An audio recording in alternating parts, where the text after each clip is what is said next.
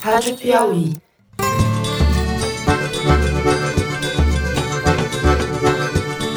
Olá, sejam muito bem-vindos ao Foro de Teresina, o podcast de política da revista Piauí.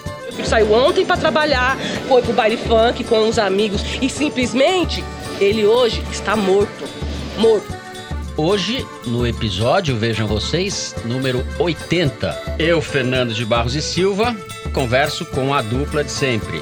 Os meus amigos Malu Gaspar. Fala, Malu. Oi, gente. Vou conversar com o Paulo Guedes. Se for o caso, ligo pro Trump. Sempre eu tenho, eu tenho o canal aberto com ele. Pra não ter que recuar, tá ok? E José Roberto de Toledo. Opa. Opa. O rock ativa a droga que ativa o sexo que ativa a indústria do aborto. E a indústria do aborto, por sua vez, alimenta uma coisa muito mais pesada que é o satanismo. Fernando, se você me permite um momento de cabotinismo, eu não diria que é mais do que um momento, né? Mas enfim. Coisa Queria- rara. É, Coisa rara. A gente raramente faz elogio de si próprio, né? Eu queria compartilhar uma notícia muito bacana com os nossos ouvintes. O Foro de Teresina, sim, sim, este programa que fala de Java Porco, Bolsonaro e outros bichos, foi selecionado pela Apple Podcasts como um dos melhores podcasts brasileiros de 2019. Quem diria não, porque já havia sido o ano passado, né? Então é bi. Quem Nós é diria? bi. Mas é arrasou. bi. A gente divide essa lista com outros 11 podcasts que também a gente quer dar os parabéns para. O assunto da Renata Lopretti, né? Todas as letras da Folha, Fala Maju, que é independente, o Projeto Humanos do nosso Mizanzuki, Like a Boss, o 451 MHz, que também é da Rádio Novelo, o Estadão Notícias, o Boa Noite Internet, o Sinapse, o Decrépito e os Sertões dos nossos primos do Instituto Moreira Salles, do MS. Muito bem. Então fica aí o nosso agradecimento, especialmente a quem nos ouve, né? Tem que manter isso daí.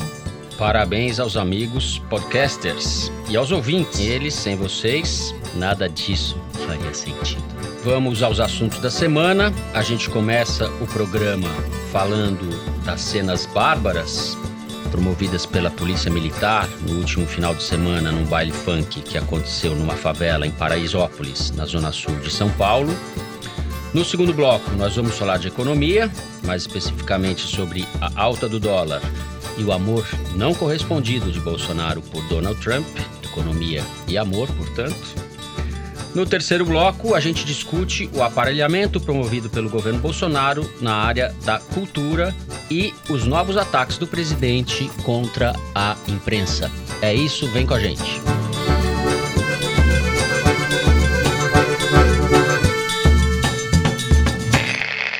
Muito bem. Na madrugada do último domingo, dia 1 na favela de Paraisópolis, acontecia um baile funk tradicional, o baile da 17, um baile que já tem anos, que reúne muita gente, milhares de pessoas. E no meio da madrugada, a polícia que fazia ali no local a Operação Pancadão, Pancadão é o nome desses bailes funks, desencadeou uma operação. A polícia foi responsável por uma tragédia. Morreram nove jovens, entre 14 e 23 anos, a maioria deles pisoteada, não se sabe se todos, alguns corpos têm sinais de violência. A polícia encurralou em vielas, lançou bombas, deu tiros de bala de borracha. E eu pergunto, onde mais isso poderia acontecer a não ser numa favela? É a pergunta óbvia.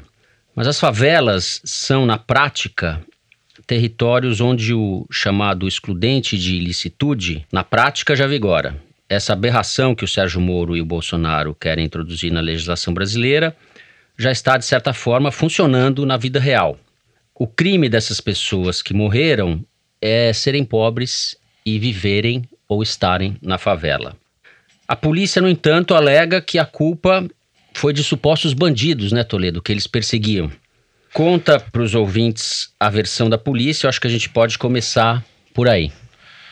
Bom, primeiro vamos localizar. Paraisópolis é a segunda maior favela da cidade de São Paulo. Ela fica encravada num bairro rico da cidade, um dos bairros mais ricos, que é o Morumbi. O que aconteceu ali foi claramente um ato planejado da Polícia Militar do Estado de São Paulo Isso fica claro e fácil de entender porque os policiais militares não andam com granada de gás nem com munição de borracha na cintura. É, essa é uma munição usada para ações específicas de dispersão é, das pessoas, é, de controle civil, né? Logo foi planejado. E por que foi planejado? Porque há pouco tempo atrás, um sargento da Polícia Militar, do 16º Batalhão da Polícia Militar, mais especificamente, que é quem intervém regularmente em Paraisópolis, esse sargento foi assassinado numa operação policial lá. Essa operação tem cara de vingança, sim. Não tem nenhum vídeo de ninguém atirando em policial, mas tem vários vídeos de policiais batendo em jovens e adolescentes. Então a versão da polícia de que ela entrou ali meio de supetão porque bandidos tinham fugido para dentro do baile, de moto, não tem nenhuma evidência fora a palavra da polícia. Já a ação policial planejada e tem mais indícios de que foi planejada porque os policiais se posicionaram na saída das vielas, impedindo que as pessoas saíssem do baile. Quer dizer, eles entraram jogando bomba e disparando bala de borracha contra milhares de jovens que estavam ali no pancadão e fecharam as saídas. É, então, uma das cenas mais chocantes dos vídeos que acabaram na internet mostra um grupo de jovens tentando ir embora e tendo que voltar porque a polícia começou a bater num lado. E aí eles voltam e vem a polícia batendo do outro lado, com cacetetes de um metro e meio. Parece lança de tão grande. Uhum. Quer dizer, a polícia, como você disse, já tem excludente de licitude em São Paulo. Porque o delegado da Polícia Civil responsável pelo inquérito, já a primeira coisa que fez foi inocentar os policiais. Uhum. E o uhum. governador fez a mesma coisa. Não tem punição à vista para esses policiais, como há muito tempo não tem, né? A Polícia Militar de São Paulo na época da ditadura, uh, abrigava matadores, como o famoso Cabo Bruno, entre outros. Dá para citar uma lista aqui. E a repressão a isso sempre foi muito tênue, né? O primeiro discurso que se fez em relação a essa tragédia foi: ah, mas era um pancadão, você tem que respeitar os vizinhos. Uma coisa não tem nada a ver com a outra. O fato de ser uma festa sem registro, sem CNPJ, sem autorização da prefeitura, não justifica você matar nove. É... A idade média dos caras que morreram é 18 anos. Tinha um menino de 14 anos, uma um, criança. Uma criança de 14 anos, uhum. é, vários de 16. O mais velho tinha 23. É, é absurdo, 18 anos, idade média. E é, morreram com espinha quebrada, basicamente, pescoço quebrado, e vai saber como. Outra coisa que eu queria colocar: a versão da imprensa é perigosa, porque todos os títulos dizem baile funk em favela. E isso já dá a desculpa para quem defende a ação da PM. Se fosse um título PM provoca a morte de nove jovens e adolescentes num baile que tocava valsa nos jardins, o escândalo seria muito maior. Porque já está no inconsciente coletivo que, bom, se é na favela, se é funk, eles devem merecer. Então, a gente precisa também pensar, quando faz esses títulos, se a gente não está reforçando esse discurso antipobre. E para terminar, que eu já falei demais, a atitude do governador João Dória, de quem aparentemente está na mão da PM, quer dizer, não é que a PM é do Dória e é do Dória, portanto ele tem que ser responsabilizado também. O Dória é da PM. Né? A política do Dória para segurança no estado de São Paulo é espalhar um, os batalhões de ação especial lá. BEAPs. Que são. É a rota, né? Uhum. Ele está levando a rota para o interior. E agora tem vídeo do, do, do, policial no interior batendo no morador de rua e no cachorro do morador de rua. Quer dizer, não vai parar isso. Não vai parar. Essas imagens flagradas são um fragmento da realidade, né? A gente deduz o que não foi gravado, né, Malu? Com certeza. Pegando a partir do que você falou da reação do governador, eu acho que ela é sintomática quando ele usa justamente essa questão do fato de os pancadões afetarem o sossego de outros moradores, que de fato eles afetam, como uma desculpa para a continuação da política de segurança pública, porque é assim mesmo que ele diz, né? A política de segurança pública não vai mudar. As ações na comunidade de Paraisópolis, em outras comunidades de São Paulo, seja por obediência à lei do silêncio, busca apreensão de drogas, vão continuar. Isso não inibirá as ações de segurança.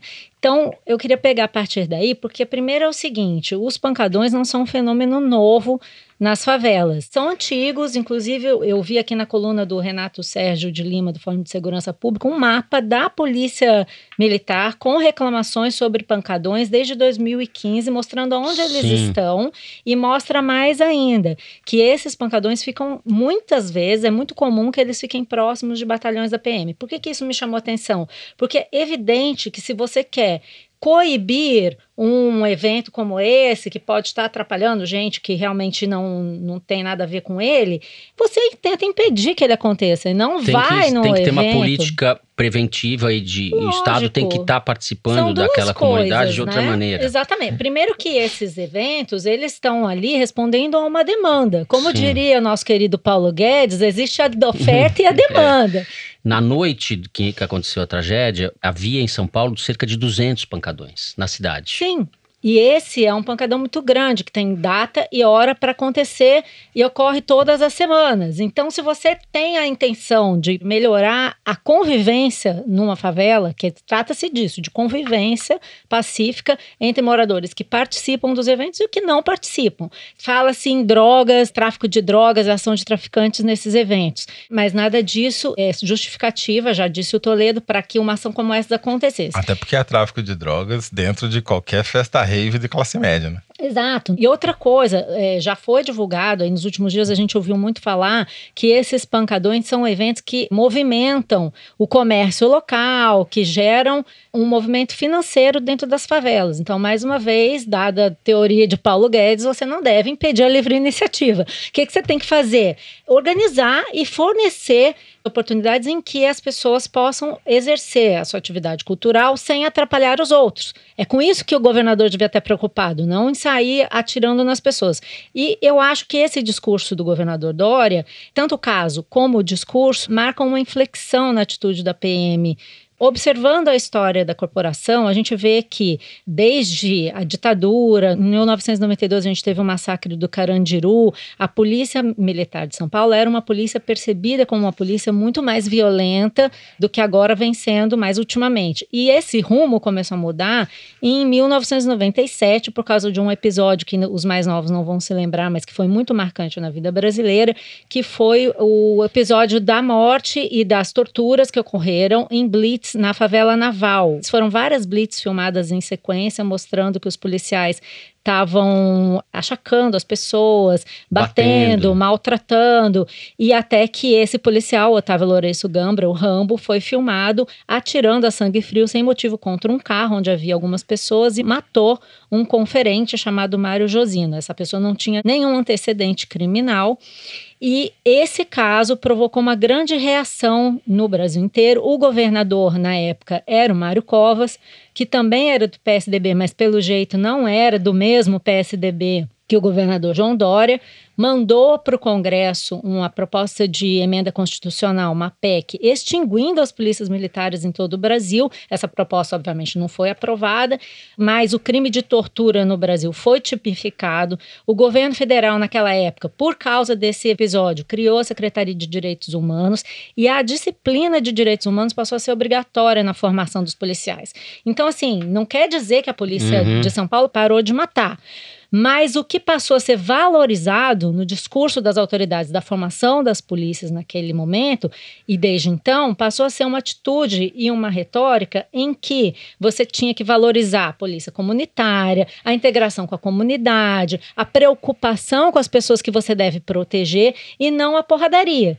E quando você vê o governador de São Paulo hoje dizendo que tem que continuar, que tem que ser assim, que tem que matar, você vê claramente uma inflexão no sentido do que era de um retorno ao passado. Do né? discurso, né? Porque nunca a polícia matou tanto quanto. Sim, mas se você for ano, comparar, né? por exemplo, a gente vê a polícia do Rio, que a gente está acostumado a acompanhar até com mais proximidade, porque a gente é daqui. É uma polícia que mata, é a segunda polícia que mais mata no Brasil. A polícia de São Paulo é a décima terceira polícia que mais mata.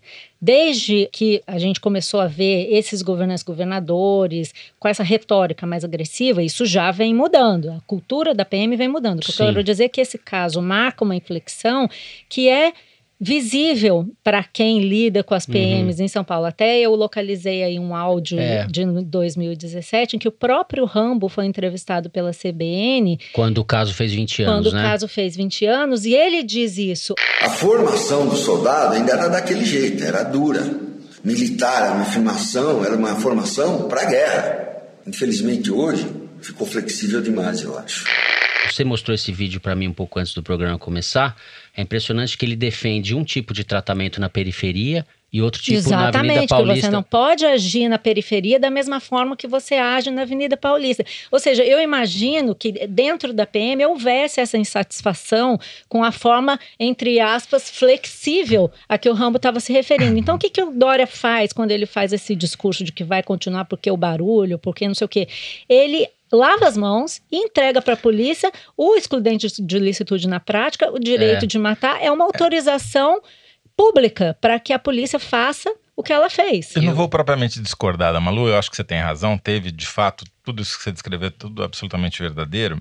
O único problema que eu vejo que precisa ser incluído nessa narrativa é que, ao mesmo tempo, houve um ganho de autonomia dentro das PMs muito grande. O secretário de segurança do Covas, por exemplo, era um humanista. Uhum. Agora as PMs estão entregues aos próprios oficiais PMs. E tem uma Aqui no Rio não tem nem secretário da segurança. Pois é, ele acabou, né? Tem então a, a supervisão civil sobre a polícia militar, ela diminuiu. Uhum. Porque o poder político dos policiais nunca foi tão grande. A gente nunca elegeu tanto major, capitão, é, Acho que são fenômenos coronel. coligados, eles estão É uma intrinsecamente reação. ligados, é uma reação, quer da dizer, mesma é, onda, né? cresce- É um por conta do, do acúmulo de barbaridades que a PM cometeu desde a ditadura, houve essa reação que você descreveu muito bem. Porém, houve uma reação do outro lado também. Sim. Eles, se- eles foram, é, né? foram ganhando poder político e foram ganhando autonomia. Por isso que você tem fenômenos de batalhões que são muito mais violentos do que outros. É, É. como se a gente estivesse vendo agora nesse episódio o coroamento desse movimento. Deixa eu meter a colher aqui para tentar amarrar Concluir. algumas coisas. Eu acho que esse episódio e tudo que a gente vem vendo nos últimos meses meio consolida uma derrota da política de direitos humanos no país. A situação sempre foi ruim.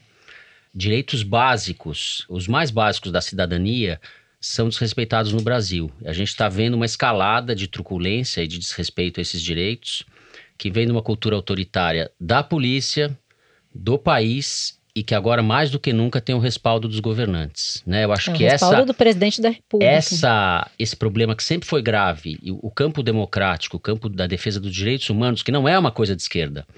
É uma coisa do- do- da Declaração Universal dos Direitos Humanos. É uma coisa liberal. A defesa dos direitos humanos é um valor da sociedade burguesa, liberal. Então não tem nada a ver com a esquerda. A gente está fora desse mundo.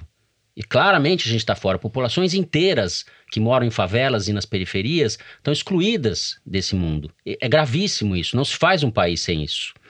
Eu vinha vindo para cá, vejo um tweet do presidente Fernando Henrique Cardoso. é, sugerindo que as pessoas leiam a entrevista do governador do Rio Grande do Sul, Eduardo Leite, uma entrevista ao valor econômico. E daí ele completa: Eduardo Leite, Luciano Huck e João Dória representam o centro progressista, sem é, exageros ou sem radicalismos, etc. Fernando Henrique Então, podia se- começar a parar de E- falar, Ele né? era muito mais simpático defendendo a descriminalização da maconha, muito mais sensato.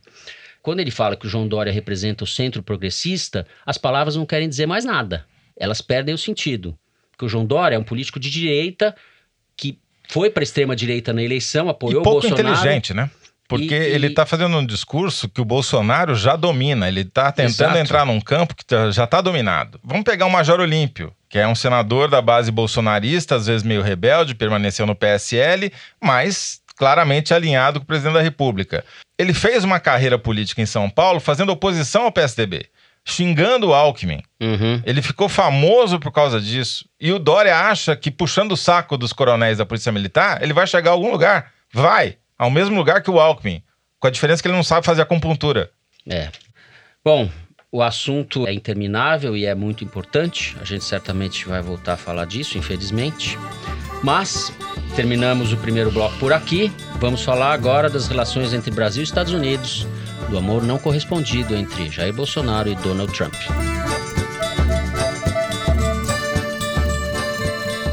Muito bem. O presidente Donald Trump, nessa semana, anunciou por Twitter, Malu, que os Estados Unidos vão retomar, vão aumentar as tarifas sobre as importações de aço e alumínio que vão do Brasil e da Argentina para lá. Isso pegou todo mundo de surpresa.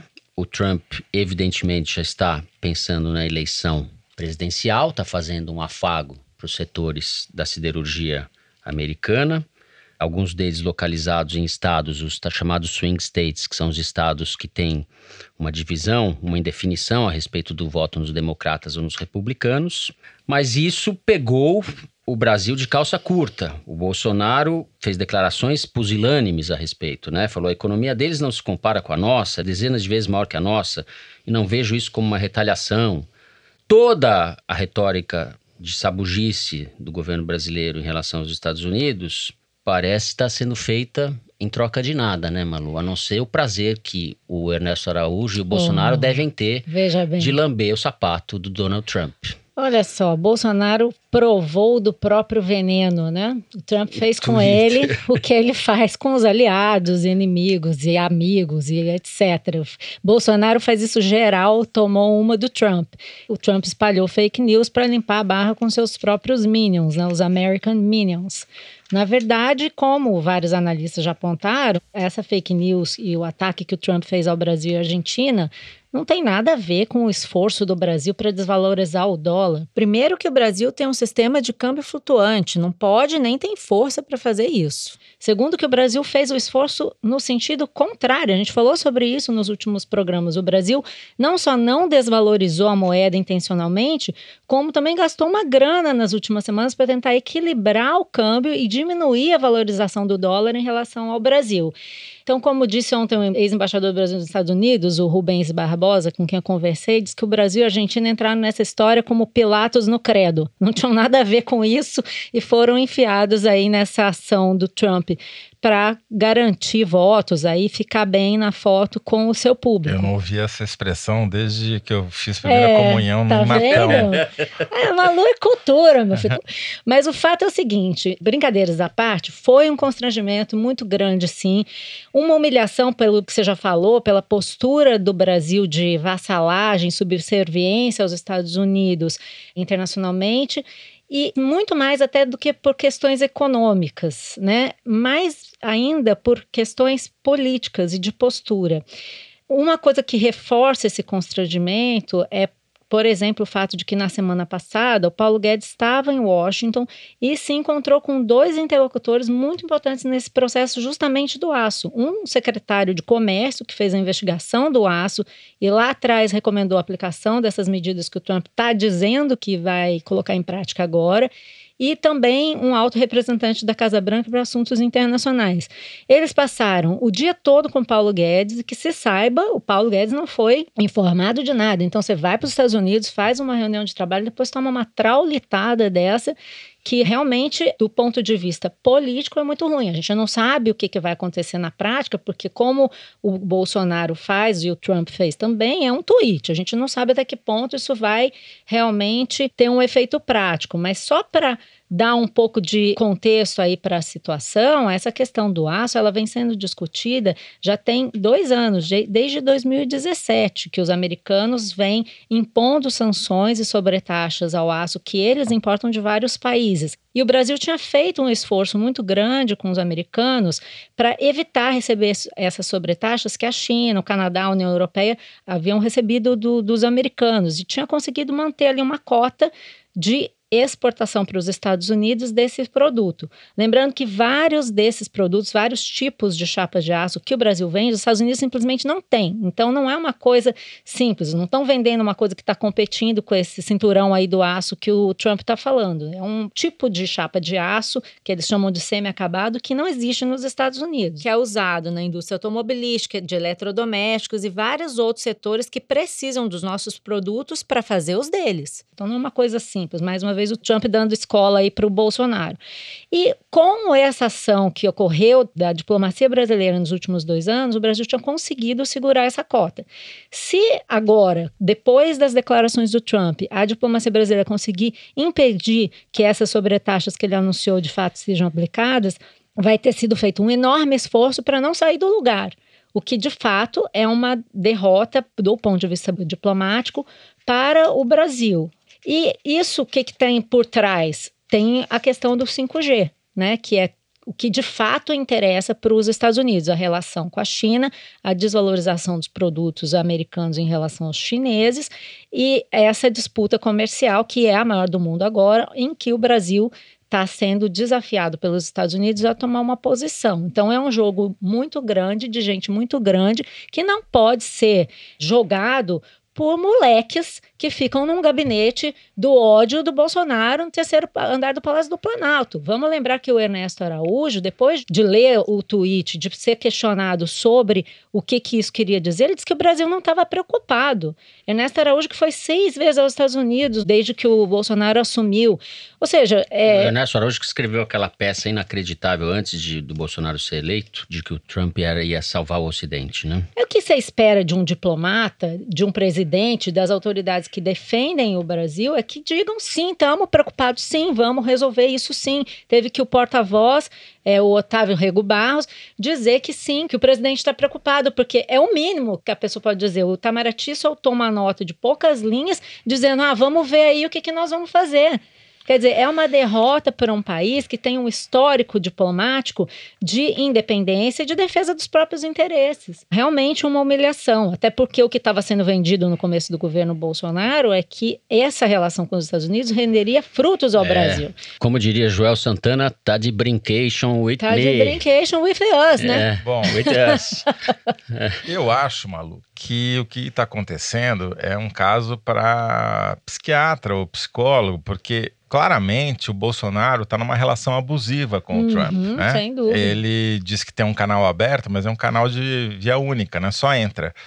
O aço e o ferro são quase 10% das exportações brasileiras para os Estados Unidos. Só perde para o petróleo bruto que a gente manda para lá, porque é um tipo de petróleo que a gente produz, que os Estados Unidos não têm e eles mandam um, um outro tipo de petróleo para cá. Quer dizer, o, tá o petróleo é para lá e para cá, mas não é, um anula o outro. O aço é, é muito importante nas exportações brasileiras para os Estados Unidos. Então, se o chanceler está despreocupado, é por ignorância, né? Não tem outro motivo. Aí eu digo que a relação é abusiva porque o Trump não bateu continência para a bandeira brasileira, não falou eu te amo para o Bolsonaro, diferentemente do que fez o Bolsonaro. E é uma grande injustiça, porque o Bolsonaro conseguiu aumentar o déficit comercial do Brasil com os Estados Unidos em quatro vezes em apenas 11 meses de mandato. A gente já está com um bilhão de déficit a favor dos americanos entre eh, janeiro e novembro, quando no último ano da gestão Temer, o Temer entregou com 270 milhões. Quer dizer, ou seja, o, o Trump é um ingrato. A gente está tratando como piada, mas é, é humilhante, né? Para o Brasil, porque o Brasil só está tomando ferro, exporta aço, mas toma ferro. O déficit aumentando, a situação do câmbio é muito complicada tá caindo nos últimos dias, mas o governo brasileiro precisou vender dólar que nem a PM distribui pancada em pancadão. E mesmo assim com efeitos eh, não totalmente positivos. É. E o cenário mundial continua muito grave. A China está com uma crise de segurança alimentar. A peste suína, que saiu da África já faz algumas décadas, chegou na Europa, começou a se espalhar pela Ásia, está dizimando os rebanhos de porcos na China não há vacina, não há tratamento e a projeção é que o rebanho de porcos da China, que é o maior do mundo, caia entre 20% e 40% nos próximos anos. Não há porco que seja capaz de suprir Uhum. esse déficit de carne Bom, no- e- na China. E a Isso consequência. é, o- é o responsável pelo aumento da Exato, é exportação isso que eu bo- de carne bovina. Exatamente, quer dizer, Do a Brasil carne do. Brasil já subiu mais de 50% o preço e não tem perspectiva de baixar por conta dessa demanda chinesa. E isso vai gerar pressão não só sobre a economia, sobre o bem-estar, sobre eventualmente uma manifestação de rua que o governo teme é, mais do que qualquer outra coisa. Ah, e como vai gerar pressão sobre a Amazônia. não na China, aqui, né, Zé? Aqui, exatamente. Se você tem uma política econômica que diminui a espessura do colchão social e aumenta o preço da alimentação ao mesmo tempo, o cenário não é positivo. É muito longe disso. Muito diferente do que a, a Faria Lima está projetando com base nos números do PIB que sai essa semana. Talvez seja o caso da gente lembrar que essa atitude de embasbacamento não retribuído do Bolsonaro em relação ao Trump tem dados muito concretos, né? Porque a gente vem numa escalada de concessões sem nenhum benefício em troca. O Brasil, em março, abriu mão do tratamento especial a que tinha direito na Organização Mundial do Comércio por se declarar um país em desenvolvimento. Os países em desenvolvimento tinham algumas eh, regalias ou prerrogativas das quais o Brasil abriu mão.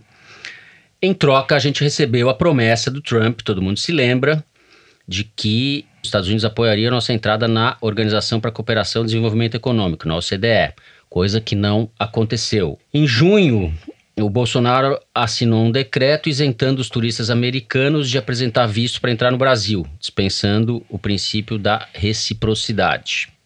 Em novembro, ele publicou o decreto legislativo que permite aos americanos eh, lançar foguetes e satélites na, na base de Alcântara, no Maranhão. Ou seja, os interesses americanos estão sendo plenamente contemplados pelo governo deslumbrado de Jair Bolsonaro. O nacionalismo a americana, né, do Bolsonaro. É o- Esses é o caras acham que a Disney World é o capital da América Exato. Latina, E entendeu? eu Exato. posso dar um bastidor aqui que eu acho que tem a ver com isso para reforçar isso que Uhum. você está falando e para poder dizer minha frase preferida que money talk, bullshit walks. no caso, bullshit is talking and money is walking. Que é o seguinte, eu peguei um bastidor aqui com uns executivos que participam dessas rodadas de negociação comercial aí nas comitivas brasileiras e eles estão dizendo que existe um humor muito negativo em relação ao Brasil justamente por causa dessa postura. Existe uma desconfiança de outros países com relação ao Brasil, a ponto de, por exemplo, neste ano, terem tentado botar um embaixador brasileiro na comissão de regras, do grupo de regras Uhum. da OMC, e não conseguirem aprovar o nome desse embaixador, que seria uma coisa é, rotineira. O Brasil é um país que importante. é um profissional qualificado. É um profissional qualificado, mas, rejeitado. ele foi rejeitado, principalmente por causa dos países emergentes, especificamente a Índia, que julga a postura brasileira muito subserviente aos Estados Unidos e, portanto, não confiável. E aí, E a, nesse e a Índia rolo, tem razão. Porque o Brasil é um- é Exatamente. país submergente. o Brasil, por exemplo, depois de duas décadas votando contra o embargo dos Estados Unidos a Cuba, mudou de posição para atender o Trump. No início de novembro, votou com os Estados Unidos a favor do embargo na Assembleia Geral da ONU. Qual é o termo que foi usado que eu acho que é importante a gente guardar, porque nós ainda vamos falar muito disso.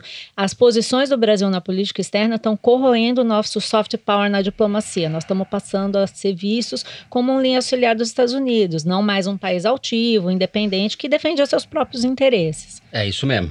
Brasil acima de tudo, Trump em cima de mim. É, posição Com quadrúpede, isso, né? A gente encerra o segundo bloco e vamos para o número da semana. Nosso diretor Luiz Maza vai ler pra gente o número que é retirado da seção Igualdades, que a Piauí publica toda segunda-feira no site. Fala, Luiz. Então, Fernando, vocês sabem qual que é a proporção entre negros e brancos em cargos de chefia no Brasil? Em outras palavras, a cada chefe negro, quantos chefes brancos vocês acham que tem? Ah, não saberei dizer em números, mas Muitos. 10 para 1. Perto disso. A proporção é de 7 para 1. A cada negro em posição de chefia, você tem 7 brancos em posição de chefia. Botando isso em números maiores, para ficar mais claro, se você tiver 5 mil chefes negros, você vai ter 35 mil chefes brancos. É uma E a diferença. proporção da população é? É mais da metade É um de pouco negro. mais da né? metade, exatamente. É uma diferença imensa para um país majoritariamente negro. Isso se reflete no salário, evidentemente. A renda média de um trabalhador branco no Brasil é de R$ 2.000,800. Já é muito baixo. Mas para o trabalhador negro, a renda média é praticamente a metade disso, R$ 1.600. Vamos Um nos repetir aqui. é, é, a escravidão permanecerá durante muitos anos ou durante muito tempo como a marca nacional, não é isso? Joaquim Nabuco, faz mais de 100 anos isso aí. É, 150 quase. Cara tem um livro de quotes na cabeça. não, é, eu tô citando um pouco errado Cabeção. a frase. A frase é Faz melhor. tempo que a gente não fala Joaquim cabeção. Nabuco, Tava com saudade a frase é cabeção. melhor do que eu tô dizendo aqui. Essa eu tô citando de Cabeção. cabeção mesmo. Bom, a gente vai pro terceiro bloco do programa, no qual a gente vai discutir as nomeações do Bolsonaro para a área da cultura. E, segundo o novo presidente da Fundação Palmares, o racismo no Brasil é um racismo Nutella, Toledo. É disso e da perseguição aos veículos de comunicação por parte do governo que a gente vai falar em seguida. Vem com a gente.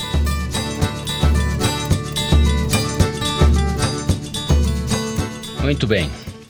Ministério da Cultura. Não existe Ministério da Cultura. Hoje a cultura está representada por uma secretaria dentro do Ministério do Turismo, o que já quer dizer alguma coisa. O titular, o dramaturgo, diretor de teatro Roberto Alvim, que nomeou a mulher quando estava na Funarte para dirigir um teatro, Tentou, né? Não Tentou. conseguiu.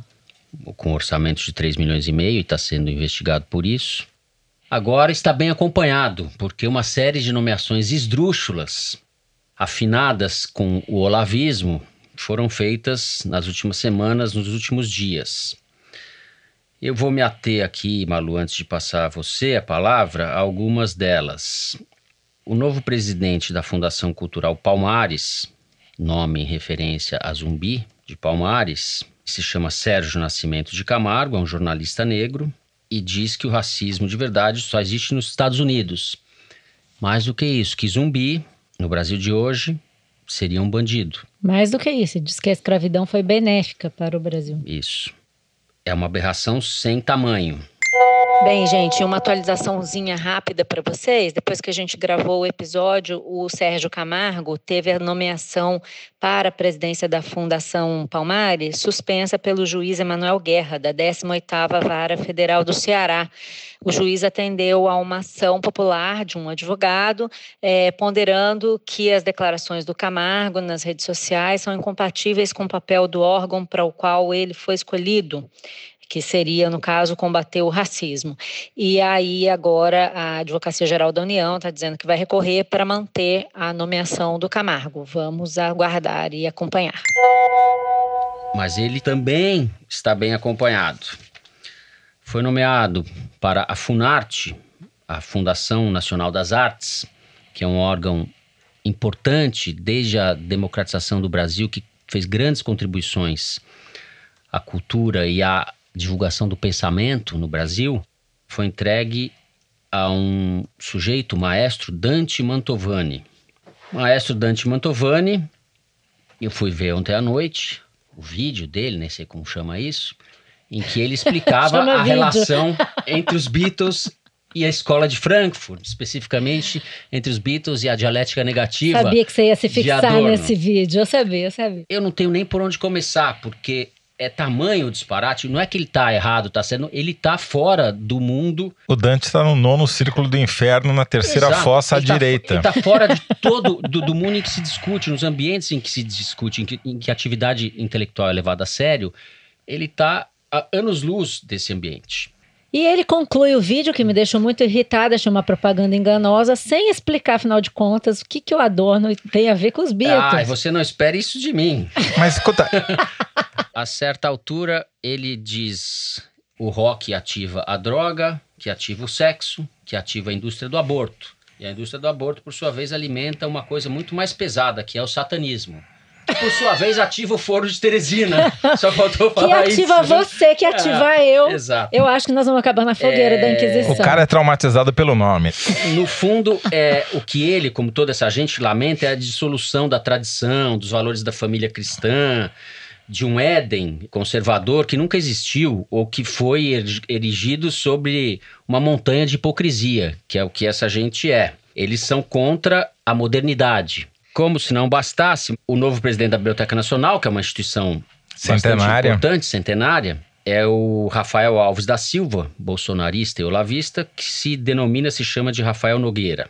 Ele diz ser, abre aspas, professor de filosofia, história, teoria política e literatura, aspirante a filósofo e a polímata. Polímata é o sujeito que tem conhecimentos sobre Várias ciências. várias coisas, etc. Participou recentemente do colóquio Olavo de Carvalho em Portugal e se pronunciou também recentemente, no 15 de novembro, falou que a proclamação da República foi um golpe militar improvisado e injustificável. O Brasil nunca mais se encontrou, nada a comemorar. Ou seja, o Bolsonaro entregou ao Olavo de Carvalho o olavismo à administração da cultura. Então, Então, é o que eu ia dizer, que depois de 11 meses de governo, o Bolsonaro finalmente conseguiu tomar conta da cultura, que era algo que ele estava tentando fazer e entregar para o tudo que eu tentei falar, a Malu conseguiu falar em uma frase. É isso, Malu. Ah, é o poder de síntese. Poder de síntese.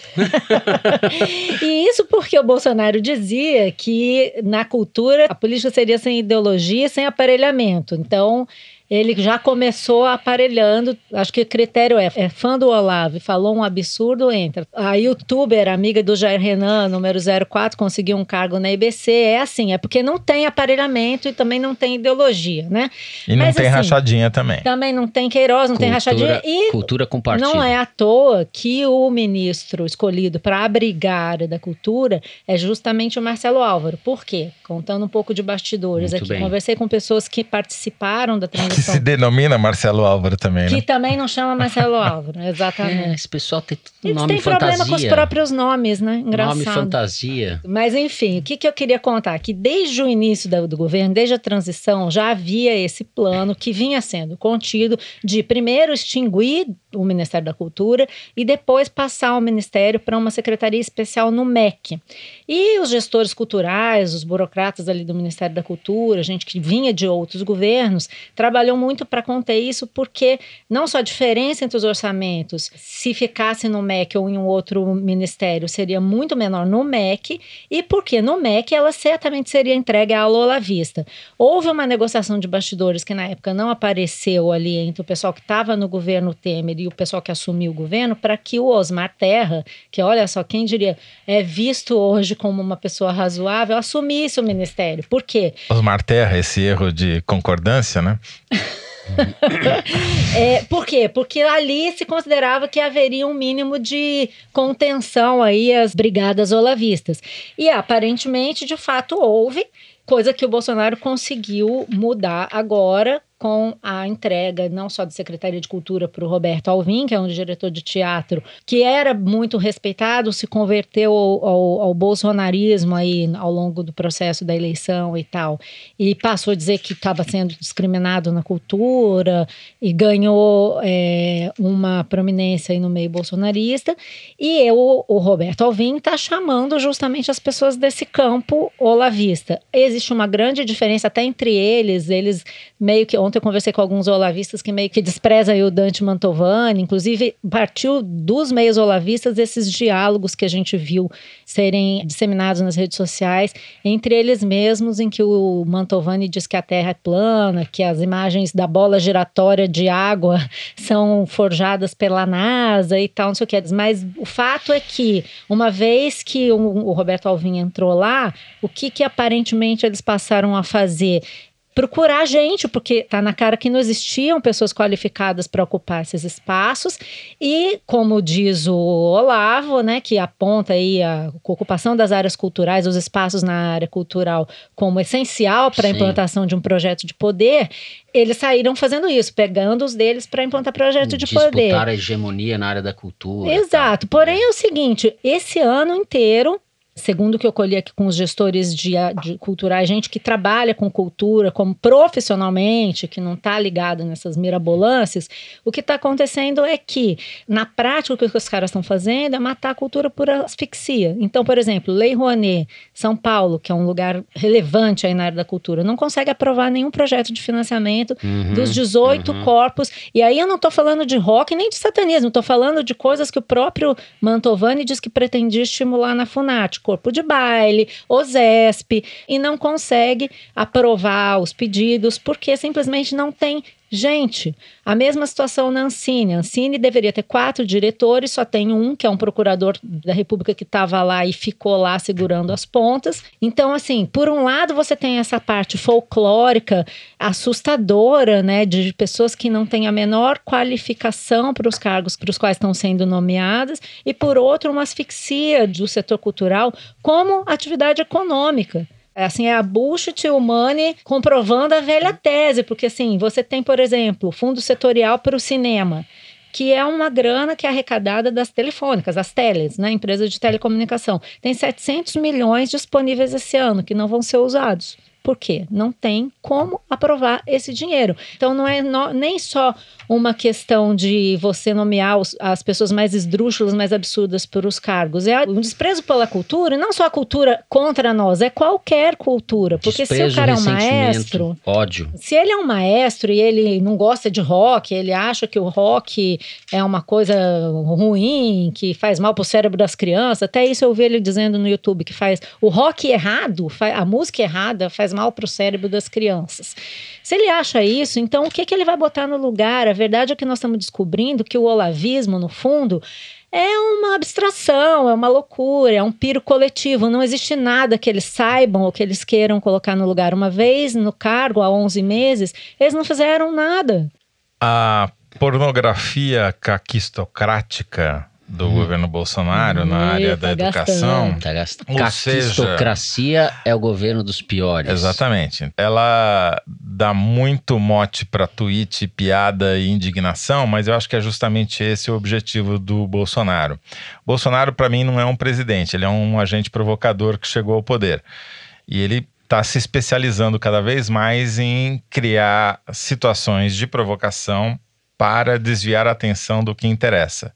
E o que interessa o Pedro Abramovay colocou muito bem num artigo, uma análise que ele fez para o site da Piauí sexta-feira passada, é como uma metáfora do sapo né, na água quente. Se você aumenta a temperatura de uma vez só, o sapo pula fora. Se você aumenta um grau de cada vez, o sapo vai se acostumando e acaba morrendo cozido.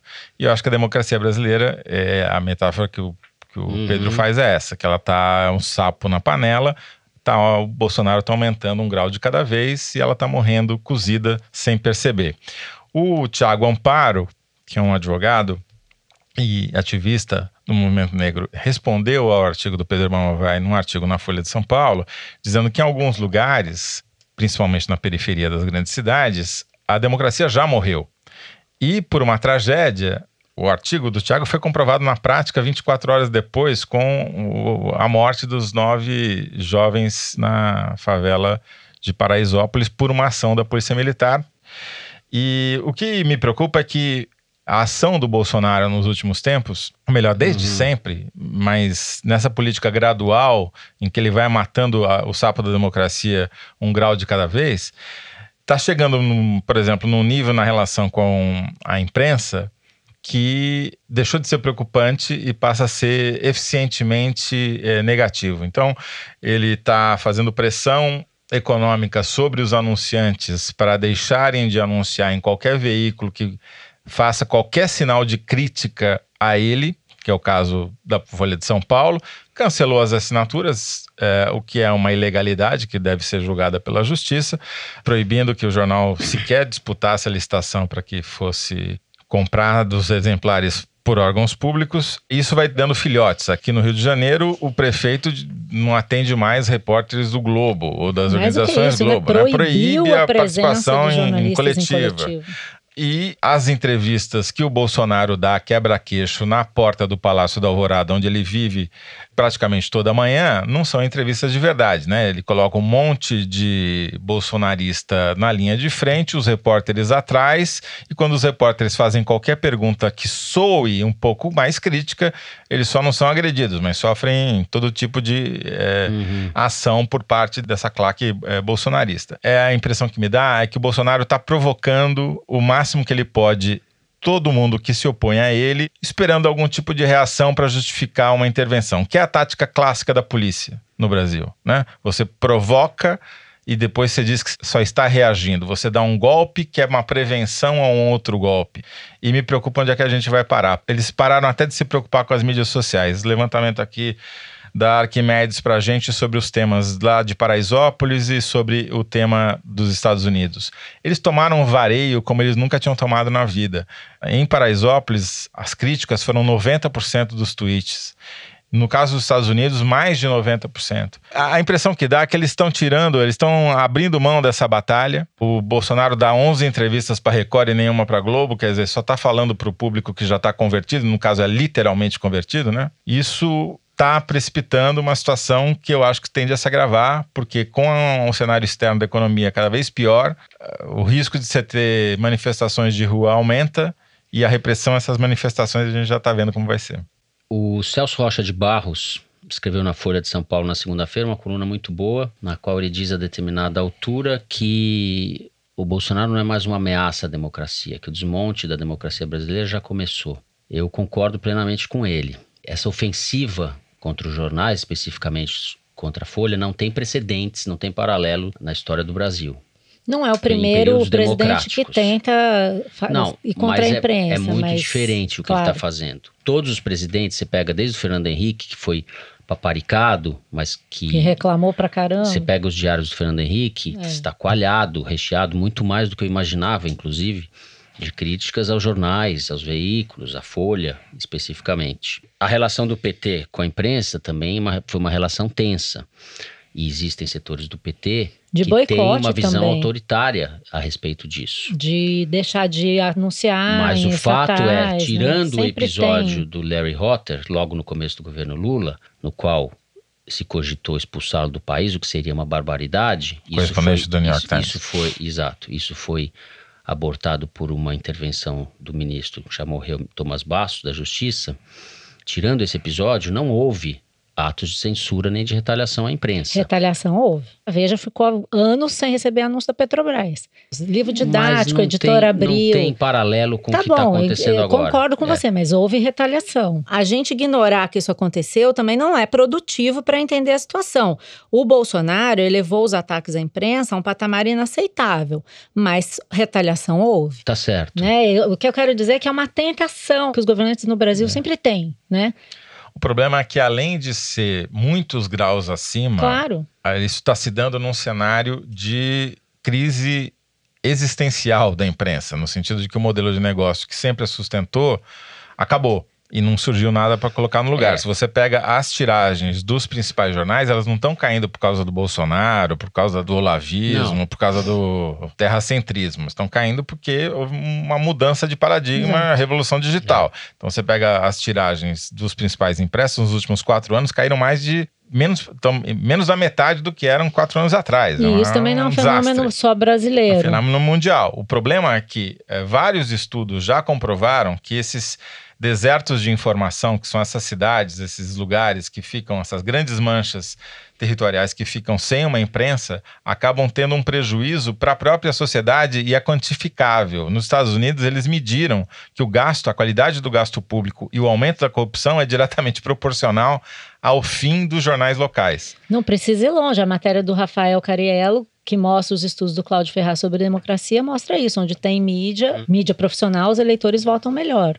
É. O que eu vejo hoje em dia é que uma parte grande do empresariado está completamente sequestrada pelo Paulo Guedes. Não está nem aí para isso que a gente está falando. Vários setores, com algumas exceções, algumas pouquíssimas. Talvez o setor do aço agora. Pouquíssimas lideranças. Fraga, de quem já falamos no último programa. Então, o que a gente vê é que tem, existe uma, uma indiferença mesmo Eu acho que é da pior do que elite isso. brasileira É uma vontade de não ver, é um em denial. relação à democracia. Bom, terceiro bloco com isso fica por aqui. Chegou a hora do Kinder Ovo. Vamos ver o que a produção preparou para a Malu, ou quer dizer, pra gente. Solta o som aí, Dani. Eu vim aqui almoçar com o senador Girão. Vem cá, vem cá, peixeira, pô. Vou, vem, vou publicar não, pô. Aí eu vinha passando aqui, eu fui barman, teu nome? É Douglas. Olha, eu vim aqui, ó, ele tá morrendo de rir, o outro aqui, ó. Aí ele disse assim, pá, para aí. Vai passar aqui não, cadê o crachá, não sei nem o quê. Tem que fazer isso aí mesmo, tá certo. Aí fui tentar me explicar, até com vergonha. Aí ele disse, mas você não parece senador, não? Você é bombado desse tamanho. Valeu, Douglas. Valeu, Douglas. Que nada, porra. Senador bombado. E a gente foi bombado Senador junto. bombado. Porque não Senador matamos bombado. o senador bombado. Ah, você tá brincando, né, Luigi? Stevenson Valentim, policial militar e senador pelo Podemos do Rio Grande do Norte. Ah, é, Stevenson. Isso que a gente ouviu é um vídeo que ele postou no Instagram dele no último dia 29 de novembro.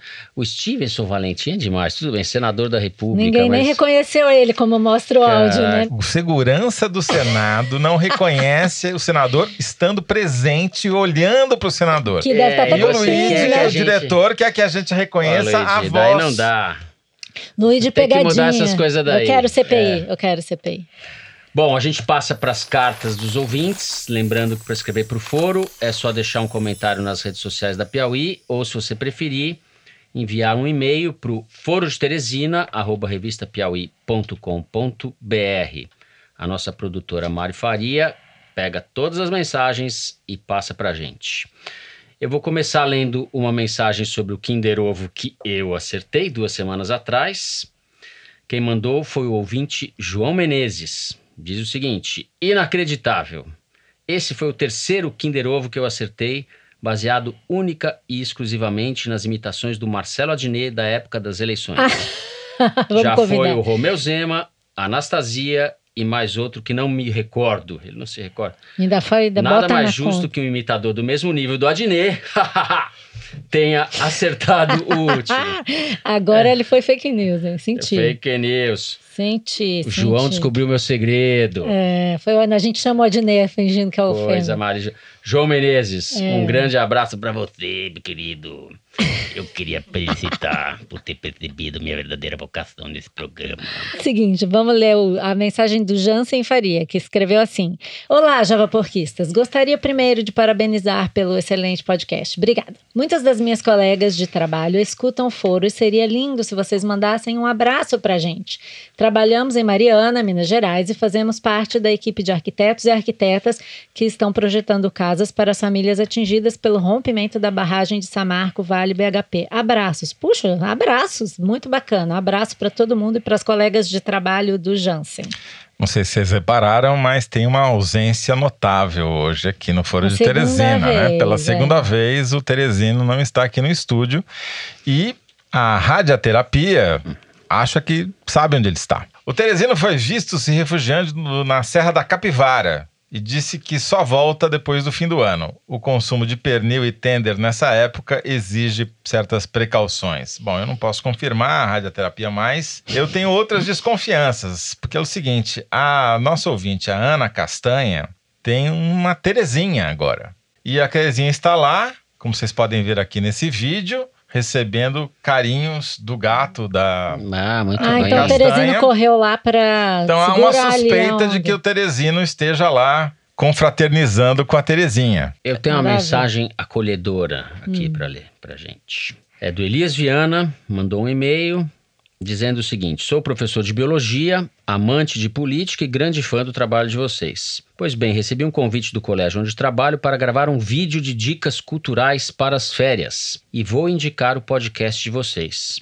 Essa galerinha precisa saber mais e se engajar em questões políticas, e por isso creio que o foro seja um excelente caminho. Um grande abraço e obrigado Tá pelo lindo trabalho. Elias Viana, obrigado você. E eu tenho aqui um recado para todos os ouvintes, mas antes eu vou mandar um, um beijo para o Igor Pio. Bom, Igor, beijinhos. E agora, antes de terminar, eu acho que a gente devia mandar um abraço para os vários ouvintes que parabenizaram o Foro lá no Twitter por ter ficado entre os melhores podcasts do ano. Isso mesmo. Agradecendo agora todos, mas citando rapidamente alguns, eu queria mandar um beijo para o Mateu Bastos, para o Renan, para a Duda, para o Theo Vasconcelos, Ana Maria, Carla Gonçalves, Riobaldo, amei Riobaldo, e todos os outros. Um beijo, abraço, obrigada, pessoal. Valeu, gente.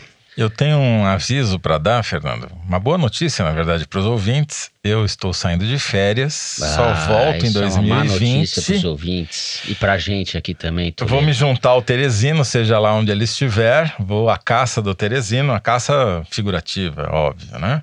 Veja Uma se vocês conseguem fotografar, mandem pra gente o Toledo tomando aqueles drinks com coisa de guarda-chuva, assim, de abacaxi. Bermudão na praia, colorido. Na praia com o Teresino. Bom, é isso. O programa dessa semana vai ficando por aqui. Foro de Teresina é uma produção da Rádio Novelo para a revista Piauí, com a coordenação geral da Paula Scarpim. O nosso diretor é o Luiz de Maza e as nossas produtoras são a Mari Faria e a Ana Carolina Santos. A Júlia Sena grava o vídeo do Foro Privilegiado, o teaser que a gente publica nas redes sociais da Piauí e no YouTube. A edição do programa é da Mari Romano e da Evelyn Argenta. O responsável pela finalização e mixagem do foro é o João Jabassi, que também é o intérprete da nossa melodia tema, composta pelos piauienses Vânia Salles e Beto Boreno. Quem faz a nossa coordenação digital é a Kelly Moraes. O Foro de Teresina é gravado no Estúdio Rastro, em Ipanema, com o Dani Di. Eu sou Fernando de Barros e Silva, me despeço dos meus colegas. Malu Gaspar. Tchau, Malu. Tchau, pessoal. Até a próxima. Eu estarei aqui, quero e dizer. José Roberto de Toledo. Boas férias, Toledo. Muito Só obrigado. volta em janeiro agora, é Muito isso? obrigado, Revoltei, Fernando. revoltei. Feliz Natal e que um 2020 seja menos pior do que 2019. Ho, ho, ho. Até lá.